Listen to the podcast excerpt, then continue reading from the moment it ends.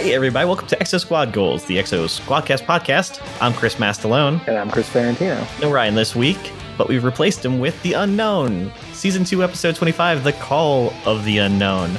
This episode was written by Mike Edens and the recently departed Len Wein. So, again, you know, check out his stuff. He's amazing. Everything you, every comic character from the 90s that you love, he created. So, check that shit out, son. But uh, we're going to move through this one with some pace because there's a lot of repeated action in this one. So uh, that, that damn door that damn door will not open. Uh, yeah, it, it will not open for anyone. It's uh, what'd you feel about this one, man? Like, uh, they should have. They need to speak friend and and enter. yeah, right. I was I was thinking that, right? So What's the Elvish word for arbitrage? What? we have not. Don't have complicated financial systems. Um, I have. I have complicated feelings about it. I have mixed feelings about it, and so I I enjoyed the episode as it was on its face. I enjoyed it, but there's just the element. So so last week or last week we did the Great Fish Police, and if you haven't seen Oh, Fish yeah. Police, do yourself a favor and avoid watching Fish Police. yeah, don't don't watch it. Listen to the Um, podcast. Don't watch the fish. I was kind of thinking. I think Fish Police might even like have more sort of richness to the animation than sometimes in Exo Squad. But Exo Squad Yeah. is is such a superior show, and it was really nice to be back in a, a, this this world and this environment. So so last time Now back to Exo Squad. we we saw Torres was leading the Exo Scouts, you know, back to JT and the rest of the squad, and they had found an alien door Yeah, yeah. Bronsky got drunk, tumbled down a hill, and they found the door, and they were like, "It's it's not human or Neo Sapien. It's got to be alien." it's tough for him to sober up, and it's still an alien door. Um, so that so that's where it picks up, and so my my my hesitance about this episode is whether or not the show itself needs to introduce the idea of aliens. And I get to some degree it's trying to set up a season three villain, but we're still 15 episodes from the end, or Yeah, it, some amount of episodes from the end that's not insignificant. it's a funny thing because it's like you know this whole idea of this place didn't exist until a couple of episodes where Marduk was like you know doing his imaging and all that stuff. So it it feels very not tacked on like you but like you said it doesn't really need to be there. We're already pushing through this you know big storyline. You could totally throw this in you know in some very you know late after the war is over. Someone's like doing some surveying and they find it you know and then aliens show up and all that shit. But like yeah, and, and I appreciate that it begins with Marduk finding this this place and not knowing what it is and having that sit for an episode or two. And I think it's handled interestingly. I think it, I like I like the tone of this episode. I really like I really remembered it pretty well, and it really kind of brought me back to being a third grader. So I, so I enjoyed that kind of stuff about it. It just seems like there's so much in this world. There's so much to mine from the world of Exo Squad as we've known it that like it's an interesting idea just to inter- just to introduce aliens into it. I like a lot of the stuff that this episode introduces, like concepts like racing to get there first, to get whatever technology might be there, or you know they can't get there because who knows what might be there. This is ours. This is our territory. This is our property. But at the same time, I'm like, okay, Earth is still like occupied. like, Yeah, You know- yeah. No, there's a lot of stuff to it. Um, so like just to run through it. Well, begin, begins with Torres leading the Exo Scouts into the into a cave. The recon base is just ahead in that cave. JT? Where is everybody? I want to point out about this scene. Torres is we basically pick up right, like you said, from the la- that last episode where Torres has all the kids and they're going to the old recon base. But I love that they throw in this little thing where Rabbit's like, "Are we there yet?" And Torres is basically like, "Shut the fuck up," because Rabbit's so fucking annoying. Are we there yet? Can it, Bron? Uh, we'll be there soon, Rabbit. Shut up, Bronsky, and it's not. And actually, I, well, then her then her her her voice softens a little bit, and uh, she's she's Yeah. like, "Shut up, Bronsky," and then she's like, "Oh, sorry, good." Uh, which, Yeah, which, she catches herself. which which I actually thought I kind of noticed that because I thought it, it um it, I think you know coming off Fish Police I think like the voice acting in this show is like pretty credible. I don't I don't know that it's like the best ever, and I that's a strange thing to try to compare. but um, but I think everybody kind of plays the moment in a very credible way, in a very good way. You know, like she's kind of out of breath. Like, and and if you think about it, this is a actress in a studio, um, probably in a soundproof box the size of a telephone booth. Uh, if you if you remember what those are, kids. Oh yeah. Um, you know what I mean? And like she's like out of breath. She's she really softens the performance, whereas like John Ritter in Fish Police was so flat and uh, Yeah. you know, uh, No, every everyone in that show was you know flat as a board. Like and like you said, uh, I and I know a lot of people handle like multiple multiple characters in this, but I feel like they give not only do they give emotional beats in the performance, but the writing allows for a lot of those emotional beats to come through. yeah, After they lose Torres, they give and you know some are more effective than others, but they give those moments of like, oh, Sarge is dead. you know, like where they can show these characters emoting and not just being killing machines or Marsala crying. You know, name another cartoon that does that shit.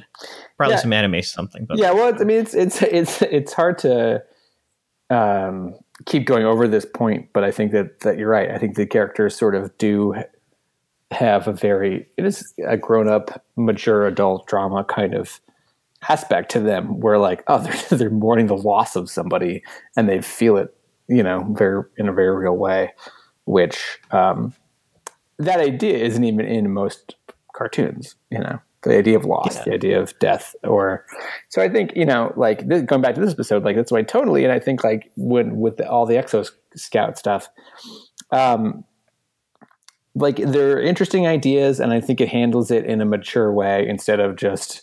Although I do like the pirate uh, Exo Scout frame, you know what I mean, or like they are they are kind of silly, but they have battle axes. Uh, but you know what I mean. It's not. It's not. It doesn't just like revert into some sort of schlocky kids show. It's still Exo Squad.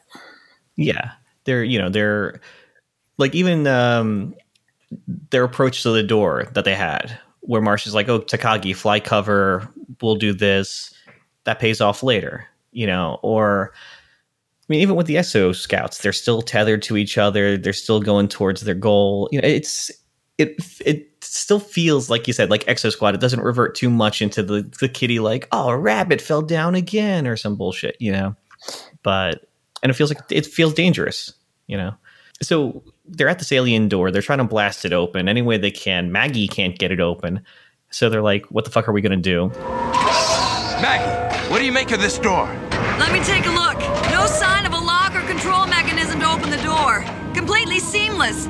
I'm not even sure this is a door. Just get us inside, Maggie. Whatever it takes. Turns out the Neo Sapiens found uh, Marduk's like scanner data, data, data. they found that their uh, scanner data, but they found the scanner scanner data. Wow, I can't say that word now. Um, from Marduk about the compound. So they're like, "Hmm, That is not part of our Martian defenses. Where were those readings taken? The coordinates are part of the recorded data. We will investigate as soon as the storm passes. So they're going to find it. The storm is breaking, so the Able Squad's going to be exposed. So JT Marsh is like, I got to call home. So he gets DeLeon to make like a super encrypted call to Fleet.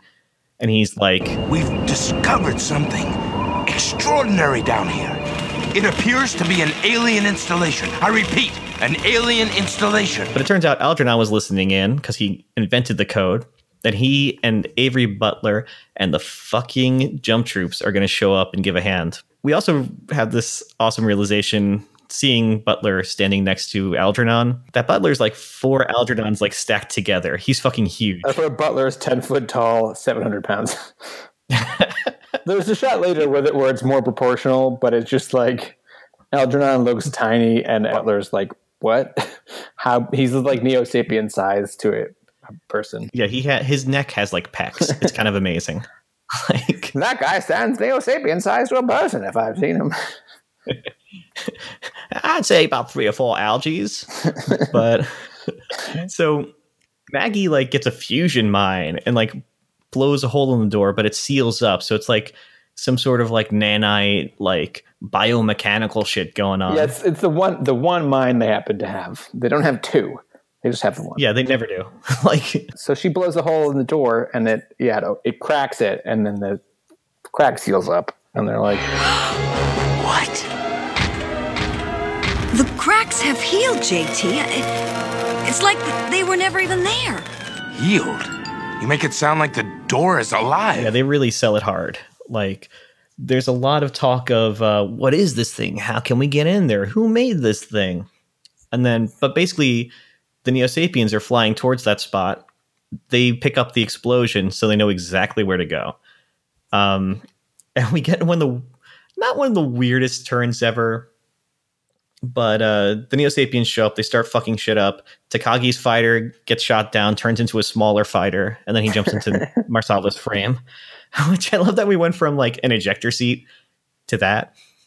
But uh, I, I wrote down his sensors need some work because he's like, I'm picking up Neo Sapien bogies, and then instantly they're firing on him, and it's like, the, he, they need to really just extend out a little bit further. Like, yeah, or like you know, open your fucking eyes. Like, if you can see them, then you don't need radar. Like, that's not. yeah, they were literally like right in front of him. And his But- his his E-frame, his fighter doubling mechanism did not.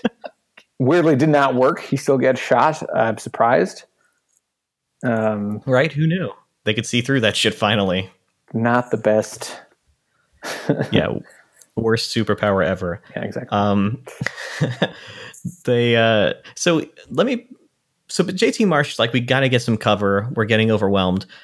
So he decides to use his solar flare to burn a hole through the door. Wouldn't it have made more sense to use the solar flare to kill all the enemy, like E-frames, and Typhonus, and all these people? Um, that's a not a bad idea, not a bad point, but um, they had to get through that door. yeah, I, I don't know. They didn't seem particularly outnumbered. I, I I get that the they've been stuck at the door up at this point for like I don't know half the episode. Yeah, three years. So I was so delighted that they actually opened the door by some mechanism that I was like, "You go for it." He called it. He called it a solar pulse too, and I thought it was called solar flare. But Yeah, me too. I, I feel like they changed that in the Australia episode. He's like, your solar pulse, and he's like, because it didn't it didn't glow in a like a you know sun-like circle around him. It just came out of his one of his weapons and sort of yeah, was more of that kind of action. it's like a bad touch. Yeah, the uh so and plus baker squad's there giving them a hand so they have tons of manpower. Which by the way, like I don't think you see Baker Squad until they get inside the door, and you're like, and then someone gets killed, and you're like, Baker Squad was with them this whole time. well, let, us talk about this door for a second too. Like we were making jokes that it's like the uh the door from like the mines of moria where it's like speak friend and enter. Because it's like seamless you know there's no panel nothing like what do you think of that design like i kind of dug it as being something different but it kind of got silly after a while with the shooting and they can't get in it was fine. Like I, I think in a twenty minute episode that they spent a lot of time not being able to get inside the door. Um, I think the argument that it's seamless is is a ridiculous one. Um, like lots of things are seamless, but if you can blast through it, you can blast through it. It doesn't matter whether there's seams. Like you know. Yeah. Um, including our new sponsor, Seamless. Get delivery on your phone. No, we don't have a sponsor. like that. oh man, well, we should Sponsors that pay money. What? we should start something called seamless pants that you can't alter. it's just one cloth. Disposable pants, one use only. Disposable. Seamless. parachute pants. Um, so yeah, they- yeah, they spent a lot of time on it. The seamless argument I didn't quite buy, but yeah, it was kind of I don't know, kind of looked like pewter glass, Right? So I think you know, I think that there's something interesting about it. I think that there's obviously other ways you can kind of deal with it, like it's giving off radiation or it's causing our sensors to overload. You know, and I get the t- I get the idea of it. I get the tension of it that they're trying to get into this thing and then they're kind of cornered, despite the fact that they're just really not cornered. You know, they could have Yeah. they could have fought back. They have all these great weapons that they never use. Um, they could have flown away. They could have just gone the other. You know, Neo Sapiens turn to left. They go right. Done. Yeah. Um, Or they could have gone through the like rock that's all around the door. Yeah. So, but you know, at the same time, I kind of, I, you know, I take it for what it's worth, and I take it at face value. I don't need to, to harp harp on the plan that much. Um, you know what I mean. It's not like they were in a cave and they only had one way to go. Um, you know what I mean. There's they they get Yeah. once they get in the door, then it's like then they're kind of stuck because they it's tough for them to go back. But yeah, exactly. They literally could have just flown to space. That's an option. I mean, we could sit here all day and talk about like Yeah. how they didn't think this through quite as well. But um, no, but there were some, but they couldn't have abandoned it really because they wanted to. If there was some technology in there, they didn't want the Neo Sapiens to get there first. Which I get, I get that argument, and then they get in there and you're like, yeah, I don't know what you're expecting. So I think there was some sort of imperative to be first, and they get in there and it's like Metroid. Um, It is. It's, it's like some. It's like HR Giger light. It's like biomechanical. You know. it's this pulsing kind of like it reminded me of some uh, levels in uh, like Zelda: The Ocarina of Time, one of the great games of all time. Uh, Bernie Sanders, one of the great games of all time. Um, great, great game. Last video game I played um, because I'm a grown man. so yeah, it's sort of my nerds. reminded me of one of those type of like video game levels where like you know if you step on the really bright red you'll get zapped and if you step on the dark red you're fine it's funny in this so they they're flying in this like organic cave and they're like basically in an artery it looks like and Bronsky just keeps going like This is really getting weird. I'm, I'm, I'm glad he said it though. I'm glad he commented Yeah. on it. He was like i don't know if the show should be going here. You know? Yeah it's a, it's the most meta comment to date. Is there a shark under us?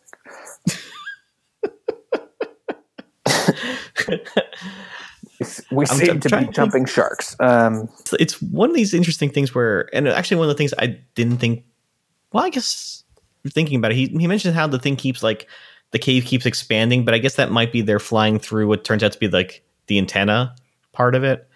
But it's just like a kind of a weird thing. But basically they're like i think it's, They it's supposed to be unsettling. Yeah like know. it's it's defying what normal physics in the space should be doing. Yeah.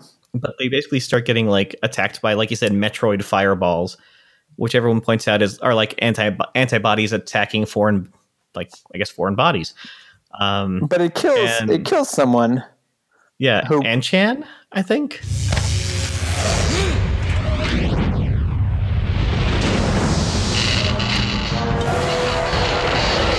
Headshot! and and Chan. A N N space C H A N. right I, I literally i wrote i wrote like anchan because he says something but i couldn't figure out what the fuck the name was Um, um yeah, but who, who I didn't know, by the way, was there. I was I was like, it hit a frame, and I was like, whose frame is that that they just Yeah. killed? And I was like, oh, it's one of the oh yeah, Baker Company still. yeah and then the leader of baker squad's like oh my god And it's like yeah you, you should expect it like The- we, the- we know how this goes The leader of Baker Squad was Nick Cage. Oh my god! I'm gonna steal the declaration of independence Oh, I wrote Henshaw, uh-huh. Henshaw, oh henshaw that might be it and Chan. Crenshaw. Anchan. Well, it was Anchan Henshaw. so my cousin's son has a hedgehog. yeah, I gotta go fast, man. So yeah, so these fireballs basically vaporize frames. The Neo Sapiens have the exact same conversation we had like two scenes ago, yeah, or that Able Squad had. yeah, then they get to the door and they're like, "We gotta open the door." Yeah, I don't get it. There are no seams.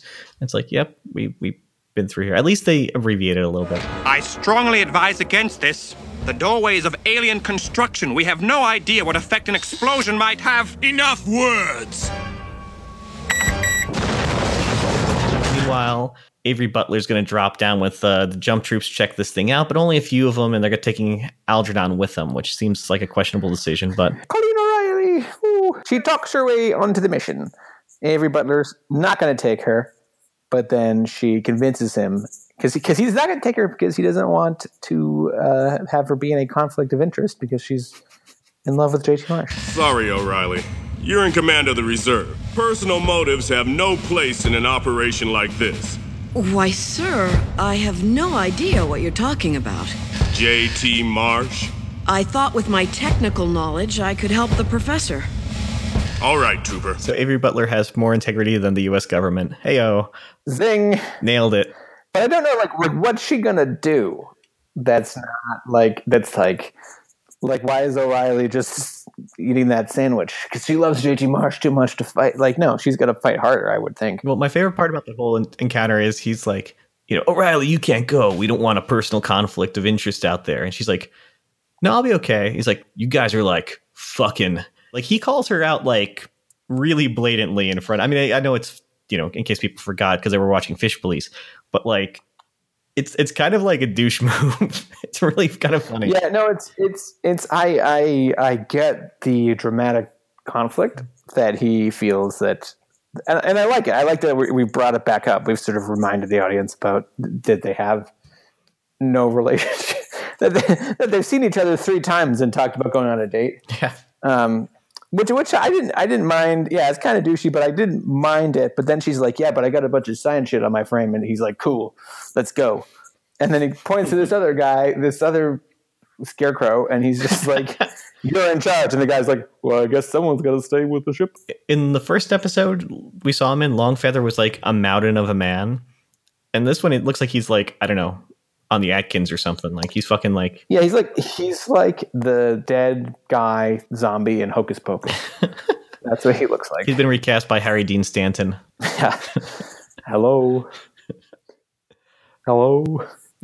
I'm all alone on the ship.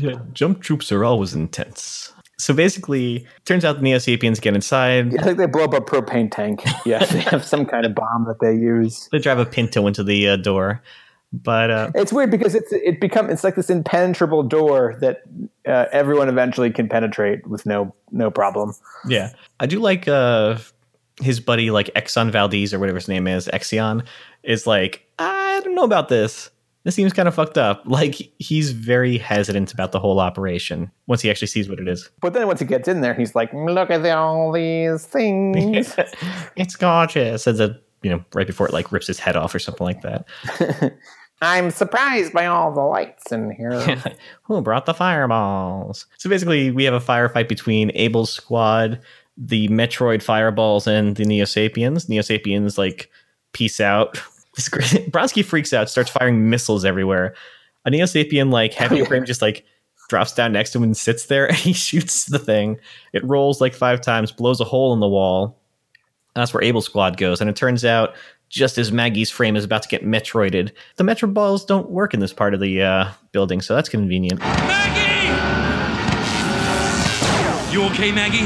Yeah, but it might glow in the dark for a while. It, yeah, it like fizzles out. There's no real explanation for it other than they don't work there, I guess. and De, De, De, De Leon's very affected by this. He's he thought he almost lost Maggie, so that's kind kind of a moment, Yeah, she makes a good joke I about guess, it. for their relation for their relationship. Um, even though it's super subtle. The fireballs are like smoke break and just stop. I wish Butler had been there and been like, De Leon, you got a thing for Maggie. right? That's why you're happy that she's not dead, right? Everybody, it's not Marsala that's like discovering how emotions work. it's Avery Butler. After recording all those like letters to dead like jump troops, he's forgot how like humans interact. Do you ever know that like one one person who would just just say things that they really shouldn't have said at awkward times? Yes, Chris. You know, it's sometimes it's like a, it's a, like a it's, it's a grown up, it's a Yeah, parent. yeah. If you're a kid, if it's it's like a parent or like or or grown up, or sometimes it's like somebody your own age, and they're just like just saying things out loud that don't need to be said. You're like, you guys are mad at each other. You must have crushes on each other. Shut up, mom. No, shut up. That's just like Avery Butler's new job. he just like he's just like walking around like telling people the truth about their relationship. He just discovered romantic comedies and he's like, I'm gonna be that guy. Ben is withholding and Kelly is codependent. Before joining the jump troops, he went to like community college and got a degree as a relationship counselor. he, he took Psych 101 during the war. I think that Marsala is bipolar. It's like, no, he's a he's a neo sapien. He just doesn't have you know a large emotional range.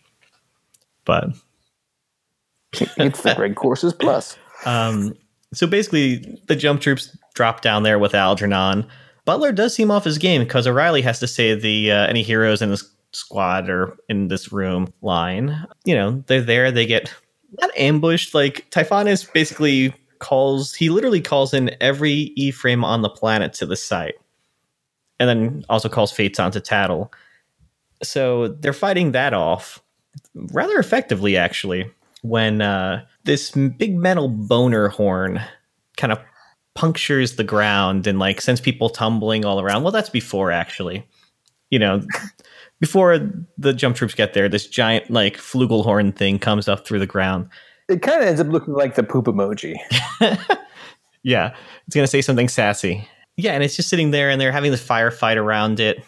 Uh, they use Able Squad uses Nara's like, you know, new and improved Kung Fu grip E frame to like self destruct and blow a hole through the side of the antenna to escape.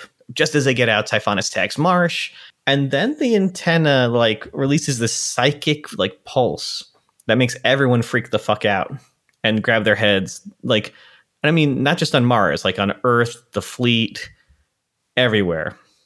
Which I believe it's some sort of radio transmission to the alien homeworld. exactly, which uh, prompts Algernon to say the line. We're like ants fighting on an anthill, unaware of the vast world around them. I still don't understand, Professor. What is that thing? Really, Commander, haven't you ever seen a radio transmitter before? One thing that bothered me about this scene, Yeah. they're in E frames flying around. Everyone gets zapped by this Uh-huh. thing. Cut back. Marsh is like out of his frame with his helmet on. We've established that you can walk around on Mars without a breather necessarily, um, earlier at least. But how did he get out of his E frame? Where did the Neo Sapiens go? What is the black goo? It's funny because I thought I thought the um, idea of the pulse was that it, like it disabled all the electronics, Yeah, and there that's why he had to get out of his E frame. But then I think nobody else is out of their E frames, so he's he's kind of like like I was on fire. I took my clothes off. What? No one else? No, just me. yeah. He's pulling a Ricky Um, Bobby, like fucking. yeah, yeah, yeah.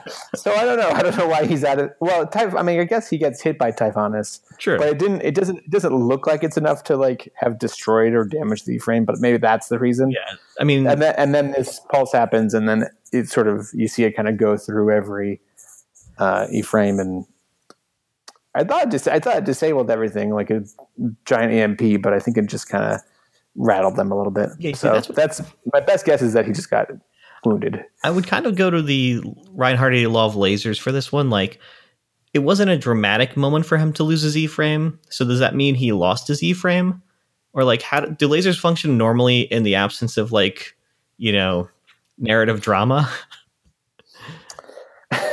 I, yeah, I don't know. If it's not important, then they're normal powered, you know, normal strength. But if Yeah. it's if it's important to the narrative, then it is subjected to the Reinhardt law of lasers. yeah, right. Which, um, if somebody can make a Wikipedia entry for that, that would be amazing. Yeah, seriously, that's going to be the lasting legacy of this show.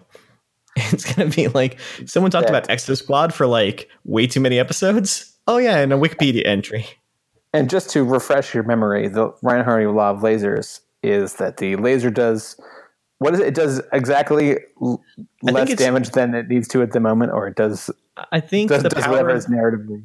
I think it, the the power of the laser is inversely proportional to its, I guess, the dramatic tension of the moment might be a way to say it. So if it's like a really dramatic moment and someone gets shot, the laser is not going to kill them or destroy the E frame. Like it's, you know. But if it's like a really normal moment, everyday war, Baker Squad's going to get blown the fuck away. So it's like the law of Yeah. ninjas. You know, one ninja, the deadliest thing in the galaxy. A hundred ninjas, well, shit, I can kill them. You know, Yeah, we can also have a Chris Mastalone's Law of Ninjas. yeah, That it's basically, that it's basically that like if if it's like lasers do like minus one damage that they're expected to do. Like if Yeah. if if a person gets shot with a laser, they're going to survive. But if a machine gets shot with a laser, um, it's destroyed. it's except well, yeah, but a part part of me makes it thinks it's like going back to Zelda. You know, you have your hearts in Zelda, so it's like Hollis It's Christmas time in Hollis, Queens. gets shot like a bunch during the show and hit and all this stuff. But I think he, I don't know if he's coming back in the show in any really regard. Like, I think he ran out of hearts, you know? like, maybe Or it's like if you get shot more than five times in one sitting, you're done. But, but, But then there's some does- I mean, if he doesn't, if he doesn't come back in some way, like well, Hollis never learned to walk again, or like you know, in the last sort of montage of where all the characters are now, Yeah. Hollis is like still lying in bed, or like the he's being pulled off, the plug's being pulled by a very tearful Simbaka. But it's actually Barca in like a nurse's uniform. It turns out Yeah, he's survived. exactly. He's coming back for his revenge. the ship did not explode. My name Um, is Buck. I like to party. If you saw it on TV, Sure, but but you know, but so if it, if he doesn't get paid off, but there's an alien subplot, that'll be, I think, disappointing. It would be really funny if the alien subplot was directly tied into Hollis's fate. Like, He's if they brought Hollis's like hospital bed to the door, it would just open. It's like he's the chosen one. He's the transmitter. But yeah, I, I think he's. I think he's gone. I, I'm. I feel like he's probably gone. I think so. Also, one of our uh, followers on Twitter recommended that we do a whole segment in Barca voice. I think I'm going to save that for whenever we find out what the hell happened to Hollis, because I think it'd be an appropriate send off. Yeah, sure. Um, Now that I'm dead, I'm everywhere. it's me, Hollis, Ghost Barca. I got nowhere to go with that. like, I don't know what that was. yeah, try my new root beer, Barkas. Ooh, Yeah, solid. yeah, right. I brought it back.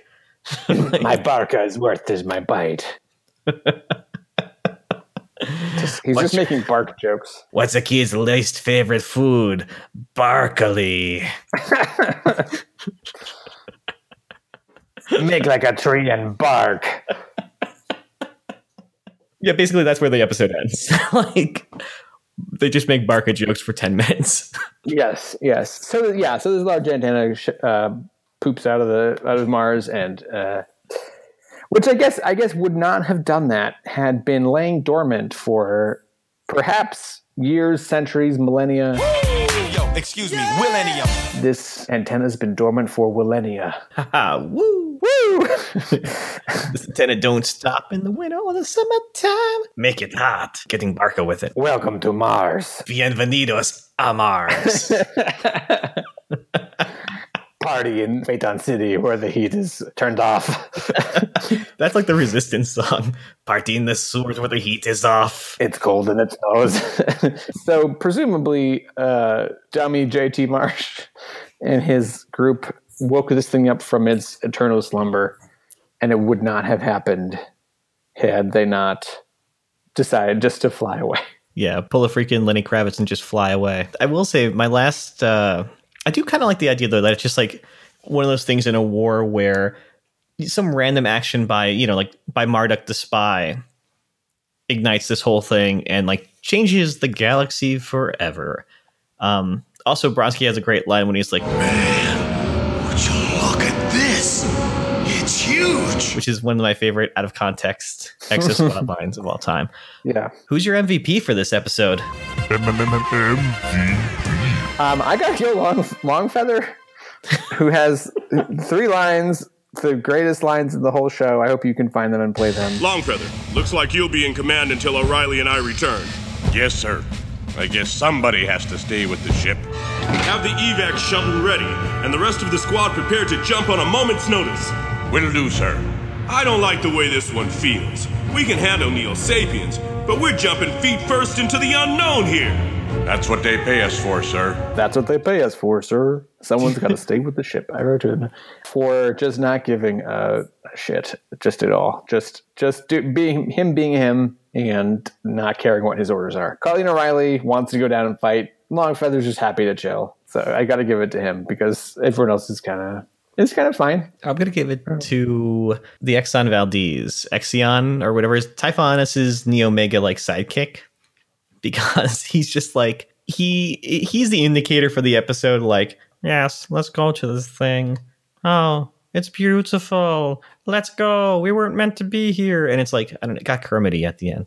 Um, but he he's kind of like how I feel about this plot line. You know, like oh, this seems cool what's going on? Why is this happening? Oh, okay. So Kermit the Frog, your live and live on Mars. Um, can, now, can you do a Barker Barker Kermit?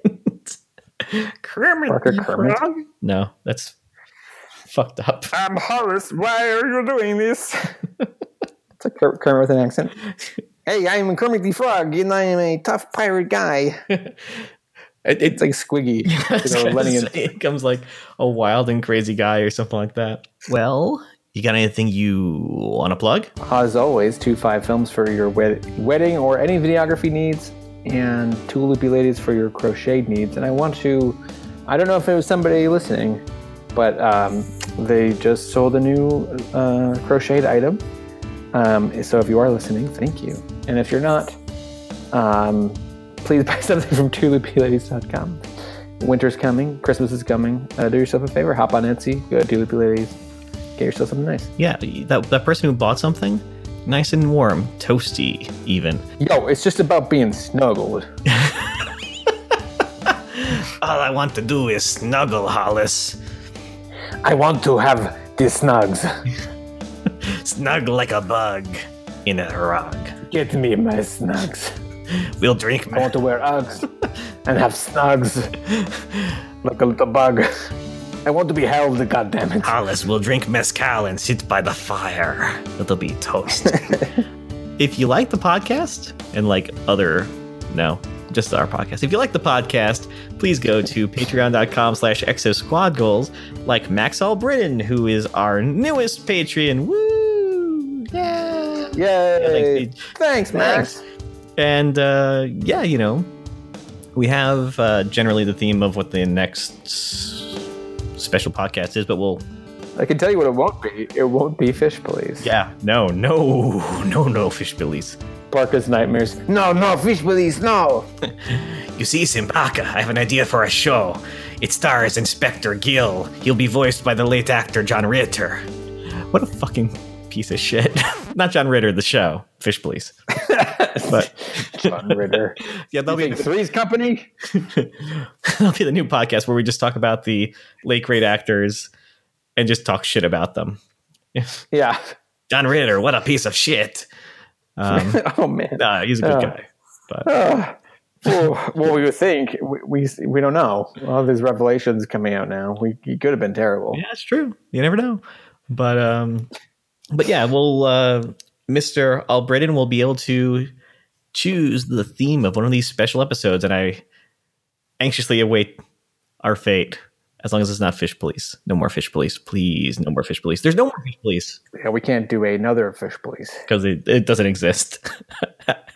Right. we won. If there's something we can find, we'll gladly talk about it for you. Oh hells yeah. If we can't find it, it will be difficult to talk. I'll still talk about it, Yeah. but We can make it'll make it more can Barca voice for three hours. But we could do an advice Bark could give his advice podcast. Got anything you want to recommend? Um, I don't, I finished Kong Skull Island, Yeah. and it's it gets delightful in the middle. I won't give it. I won't give it away, but uh, it it it sort of changes completely, and I enjoyed the change. Um, When a certain uh, C. Reilly shows up. Yes, I'm not. I will not tell you which one, but Yeah. but um, it becomes delightful for about 45 minutes. So Yeah. I still maintain Kong lawn darting a uh, tree through a Huey is just fucking awesome. It's one of my favorite things. pretty cool. Yeah, I mean, uh, it's a it's a fine action movie, but um, you know, really really develops the heart. So I appreciated that. Yeah. I mean, you get to see what Samuel L. Jackson would be like in like Apocalypse Now, I guess. Sure. Yeah, I liked I like the '70s aspect of it. Uh, um, Yeah. What's his face? Taylor Swift's boyfriend, Um, old boyfriend, Tom Hiddleston? English guy. Tom Hiddleston is doing is is in a very different movie than John C. Reilly, but um, doing doing his best to act very serious. Yeah, d- doing his Yeah. best uh, Gaius Baltar. Yes, Probably Brie. Larson's great. She's great. Yeah. She's she's uh keep keep your eye on her kids. She's she's she's coming up. I heard about this guy named Tom Hanks. He's going to be really big. He's gonna be big one day. I go I'd go in on Hanks if it's not too late. Yeah. I mean, Joe versus the volcano was a misstep at the time, but it's really become a cult classic as time has gone on. I'll say he was in some a lot of movies not not hits, Oh but yeah, uh, did did just enough. You know, Volunteers, Bachelor Party, oh yeah, Bachelor Party, Money Pit, right? That was him. Money Pit. Yep. Yeah, let me just throw out. Uh, been watching Silence, not all the way through it. Really enjoyed so far. Really good, like Cool. artsy film. Uh, well shot, great sound design, which I'm a nerd for. But Nice. Anyway, our next episode will be a journey in Exo Squad to the heart of Mars. Because I just looked it up while I was vamping. Dude, did you say did you say the heart of Mars? The heart of Mars. It's the heart of Mars, dude. You was boosting cars from the dead of mall. You was out there boosting car, cars from the dead of mall. fucking TJ, fucking TJ Maxx, fucking calls. Uh, everyone's favorite movie. I get it. it was kind of a, it was kind of a crappy mall back in the day, not when The Departed came out. Yeah. It was just kind of like three stores and a parking lot. Era, you was at the Boston Chicken, boosting Kaz. Yeah, you have you have like an old Ted Kennedy kind of impersonation. not even John, not even John Kennedy. Like a- Knockoff Kennedy. you're like a light Ted Kennedy. You're like a Ted Kennedy cousin. Um, anyway, on that note, um, we come out with a new episode every Saturday ish. Um, we're getting into the holiday season, so the schedule might get a little slippery, but you know, find us on Twitter and we'll tell you where can you find us on Twitter at Exo Squad Goals on Twitter and use the hashtag Exo Squad Goals to reach out to us because we look for it. And you know, it'd be nice to see it pop up.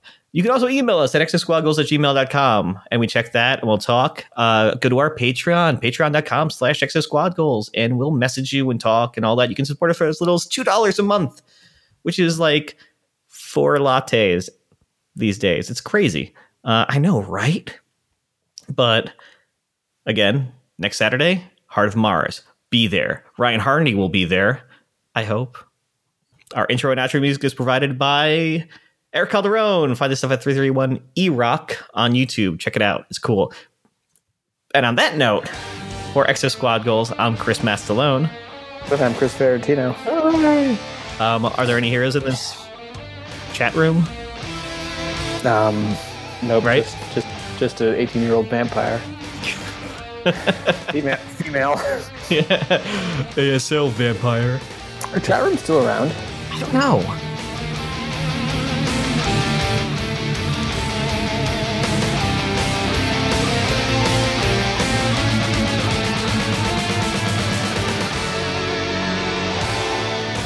I'm drinking a Little Heaven Session IPA Crushable India Pale Ale. How is that monkey paw stuff? Good? Monkey shoulder. Yeah, yeah. It is a Scotch whiskey blend. Um, yeah, it's fine. It's it's drinkable. Uh, it does the job. It, if, if your goal, like drinking like mine is, is to feel funny, um, it will do that.